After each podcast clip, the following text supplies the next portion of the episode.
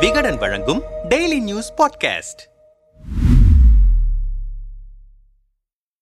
இருபத்தைந்து ஆண்டு கால போராட்டம் மலேசியாவின் பிரதமரான அன்வர் இப்ராஹிம் சுவாரஸ்ய பின்னணி. மலேசியாவின் பதினைந்தாவது பொது தேர்தல் கடந்த பத்தொன்பதாம் தேதி நடத்தப்பட்டது. இதில் எழுபது சதவீத வாக்குகள் பதிவாகின. இருப்பினும் தேர்தல் முடிவுகளில் எந்த கட்சிக்கும் பெரும்பான்மை கிடைக்கவில்லை. அன்வர் இப்ராஹிம் தலைமையிலான நம்பிக்கை கூட்டணி முகைதன் யாசின் தலைமையிலான தேசிய கூட்டணி இடைக்கால பிரதமர் இஸ்மாயில் சப்ரி யாக்கூப் சார்ந்திருக்கும் தேசிய முன்னணி முன்னாள் பிரதமர் மகாதிர் தலைமையிலான ஜிடிஏ ஆகிய கட்சிகள் தேர்தல் களம் கண்டன. கண்டன தேர்தல் முடிவுகளில் தேசிய முன்னணி கட்சிக்கும் மகாதிர் ஜிடிஏ கட்சிக்கும் பின்னடைவு ஏற்படவே பிரதமர் பதவிக்கான போட்டியில் அன்வர் இப்ராஹிமும் முகைதீன் யாசினும் மட்டுமே இருந்தனர். இதில் அன்வர் கட்சிக்கு எண்பத்தி இரண்டு இடங்களும் முகைதீன் கூட்டணி எழுபத்தி மூன்று இடங்களும் வெற்றி பெற்றிருந்தன. இரு தலைவர்களும் அனைத்து கட்சிகளுடன் பேச்சுவார்த்தை ரகசிய கூட்டங்கள் என பலவிதமான முயற்சிகளை மேற்கொண்டனர். இருப்பினும் மலேசிய மாமன்னர் விதித்திருந்த காலக்கெடுவிற்குள் சரியான முடிவை எட்ட முடியவில்லை. எனவே நாட்டின் நலன் கருதி அனைத்து கட்சிகளையும் உள்ளடக்கிய ஒற்றுமை அரசாங்கம் அமைக்கலாம் என்கிற ஒரு அறிவுரையை மாமன்னர் வழங்கினார். இது தொடர்பாக அன்வர் முகைதீன் அங்கு இருவரையும் அரண்மனைக்கு அழைத்து பேச்சுவார்த்தை நடத்தினார். ஆனால் அன்வர் தரப்புடன் இணைந்து பணியாற்ற தனக்கு விருப்பமில்லை என்பதை